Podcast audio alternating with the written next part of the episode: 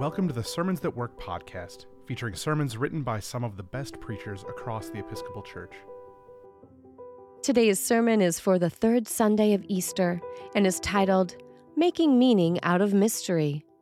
It was written by the Reverend Anna Sutterisch and read by the Reverend Danae Ashley, priest in the Diocese of Olympia and psychotherapist at Soul Spa Seattle, LLC.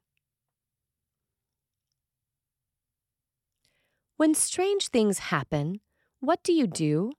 When hard things happen, to whom do you turn?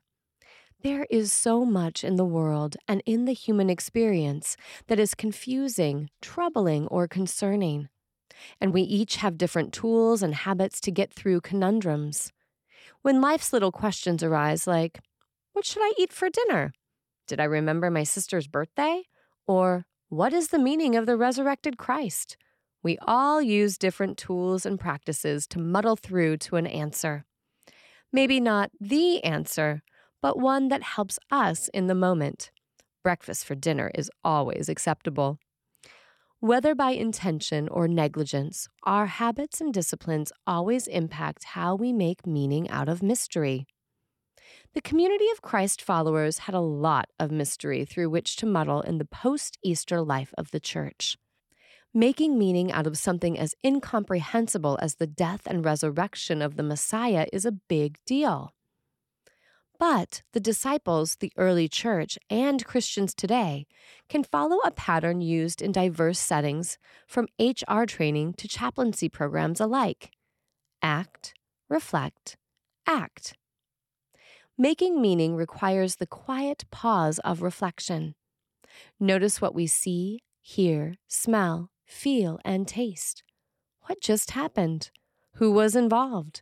How did I feel? But it also requires action, a pivot, a new hypothesis, a directive. Acting without reflecting is walking in circles, and reflecting without acting is digging ourselves into a bunker. Combined, action, reflection, action can lead us into deeper and juicier vocations, relationships, and meaning. The iterative process can help us answer the so what question. What does this matter to me? How does this change me? And what are the implications in my own life? When we've all recovered from the emotional roller coaster that is Holy Week and the Triduum, when the Easter peeps are stale and the bunny cake is molding in the back of the fridge, when our Lenten disciplines feel as long ago and forgotten as our New Year's resolutions, how have we changed? What is the so what? What is the meaning of the resurrection in our lives? To find out, let us follow the example of our scripture to act and reflect in community. In the gospel story we read in Luke today, we zoom into the scene of two people walking home. They have probably just attended Passover celebrations in Jerusalem and are walking back to Emmaus. It's a long walk, and they are discussing all the things that happened over the weekend. The events and rumors that transpired over the Passover holiday, including the crucifixion of Jesus, were wild and widespread, and they thought it strange that the person walking beside them hadn't heard. The events had also been hard and confusing and mysterious, and the scripture says, they stood still, looking sad. They explained to the stranger what they knew. There was a man named Jesus from Nazareth who was mighty in action and preaching. They were hoping Jesus would redeem Israel, but instead, he died in a crucifixion arranged by the religious leaders. And now something else weird had happened. Some women they knew said they had met angels at the empty tomb, angels who said Jesus was still alive. All of this was mystifying. They had experienced a weekend of action, and now they were on a walk, reflecting, together. The stranger on the road, who is actually Jesus, responds with, essentially, a Bible study. He walks with them and talks about the scriptures and interprets them from Moses and beyond. When the trio arrives at the village, the friends persuade Jesus to stay with them, maybe out of hospitality and concern for him, maybe because what he had to say was interesting and helped them process the weekend. And there they shared a simple supper. And perhaps it was the way he blessed the food or explained the scripture, or maybe they saw the wounds in his hands as he passed out the bread. But they suddenly knew who they were with. And by the time they realized that this was the Messiah, he was gone.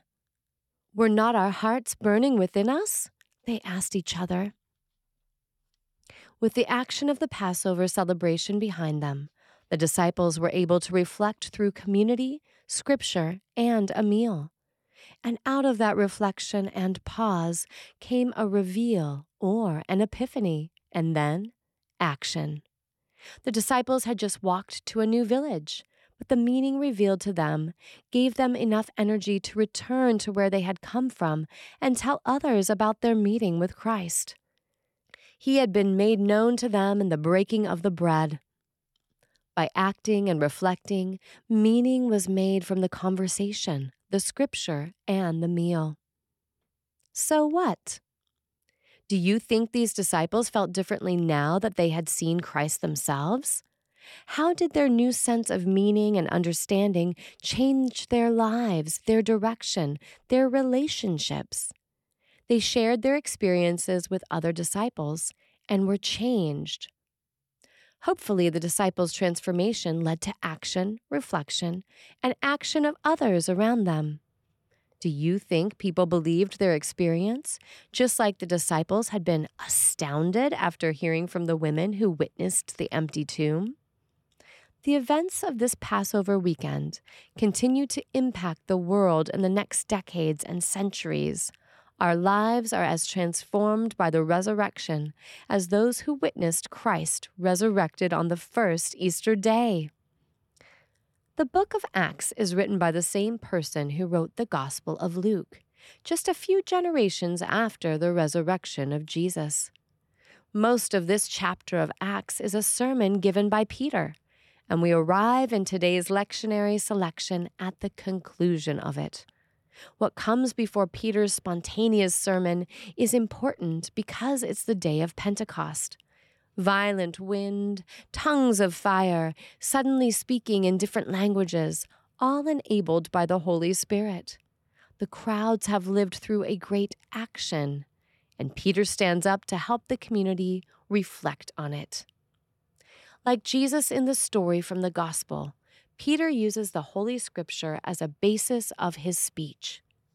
In the earlier parts of the account, Peter returns to the prophet Joel, who wrote that God's promise, blessing, and outpouring of the Spirit is on all people, not just some. Everyone who calls upon the name of the Lord shall be saved. Acts 2:21. Peter tells the crowd they are at fault for Jesus' crucifixion and reminds them that Jesus cannot remain bound by death. He testifies that he has seen the resurrected Jesus and that the presence of the Spirit at Pentecost is the work of the risen Christ. Then we get to Acts 2:36, today's assigned reading. The people have experienced the Pentecost action they have reflected with Peter using the Holy Scriptures, and now they are called to act. They ask, What should we do? And Peter says, Repent and be baptized. Peter does not simply remind them that they are perfect and loved by God and covered in grace, although they are. He also calls on them to act with conviction and sacrament. God saves, but the people must receive the Spirit through repentance and faith, faith leading to action such as baptism. Turn toward God through repentance and express your belief and trust in God through baptism. The message is so true and timely for us today. We cannot stop with belief, although we receive the grace and love of God just by being us. We are also called by our baptismal covenant, by our community, by our scriptures, and by the example of Jesus to act, to reflect together, and then repent and live our lives in a way so full of the Spirit, people ask us about it. It's not an if then. If you repent and are baptized, you will be saved. But a so what? I am saved, and so I can live without fear, proclaiming the gospel in word and deed. In his letter to the early church, written in the same decades as the book of Acts, Peter says, Now that you have purified your souls by your obedience to the truth, so that you have genuine mutual love, love one another deeply from the heart. You are loved, and so love. The psalmist collects all these intentions to act because we have been saved. I will fulfill my vows to the Lord in the presence of all his people. May we all do so, not because we have to, but because we have taken action and reflected, and been moved to action again, together with God and each other. Amen.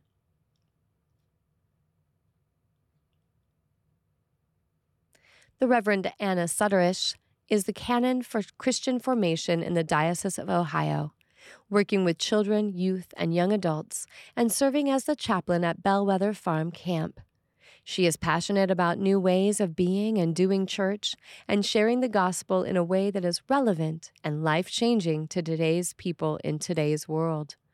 Anna is a proud member of the inaugural class of the Bexley Seabury Seminary Federation 2019 and benefited greatly from its low residency program, which allowed her to receive her MDiv while remaining rooted in her ministry context of Cleveland, Ohio. She lives there with her husband Noah and two beloved cats, Phoebe and Thekla. Prior to seminary, Anna worked at the intersection of faith and politics through the IAF, doing interfaith community organizing. Sermons That Work is an offering of the Episcopal Church's Office of Communication. For more free resources, including sermons, Bible studies, bulletin inserts, and more, visit episcopalchurch.org/sermons. We would love it if you'd rate, review, and subscribe to our podcast on your favorite podcasting platform. And while you're at it, share it with a friend.